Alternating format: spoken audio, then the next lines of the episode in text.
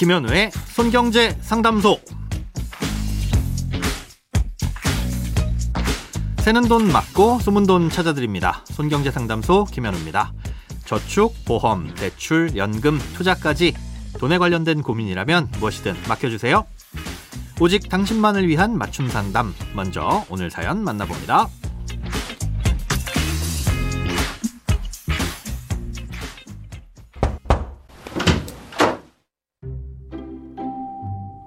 안녕하세요. 매일 손경제 상담소 들으면서 부족한 경제 상식을 하나하나 채워가고 있는 애청자입니다.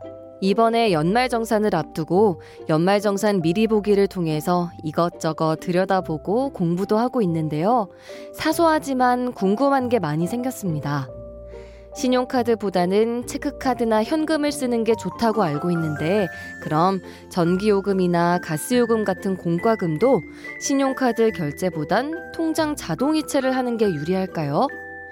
또 휴대폰 요금과 인터넷 같은 건 할인을 해주는 신용카드들도 있어서 현금보단 카드 할인이 더 유리할 수 있을 것 같네요.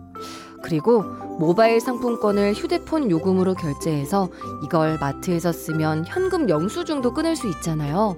이렇게 신용카드와 현금 영수증으로 이중 공제를 받는 게 도움이 되는지도 궁금합니다.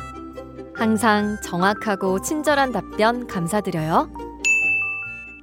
네, 참 재밌는 질문을 주셨습니다. 여러 가지를 꼼꼼하게 고민해 보시고 내년에 연말정산을 준비하시는 것 같은데요.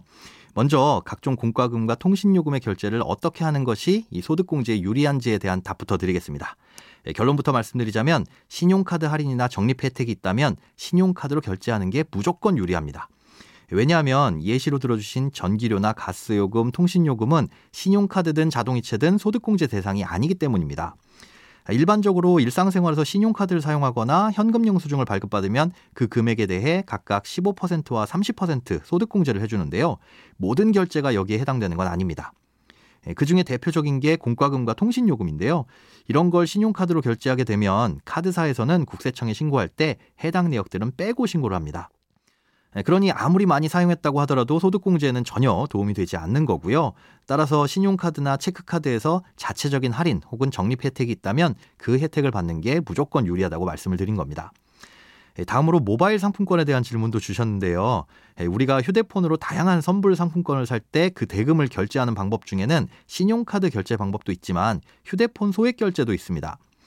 만 원짜리 상품권을 사면 다음 달 통신 요금에 만 원이 보태져서 청구되는 방식이죠. 이렇게 구매한 상품권을 사용할 때는 마치 현금을 쓰는 것처럼 현금 영수증도 발급받을 수 있고요.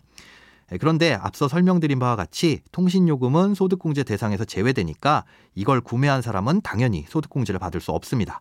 직접 쓰는 사람만 현금에 준하는 소득공제를 받을 수 있는 거죠.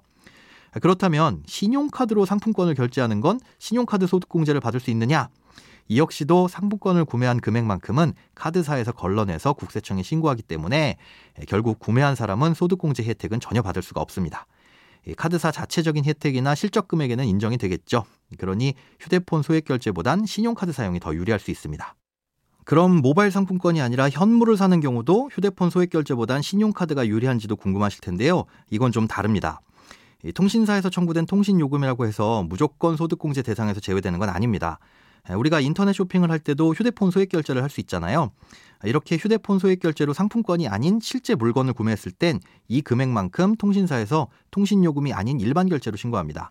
예를 들어 통신요금은 7만 원인데 휴대폰 소액 결제로 3만 원짜리 물건을 구매해서 그달 통신요금이 10만 원이 나왔다면 이 중 3만 원만큼은 소득공제를 받을 수 있다는 거죠.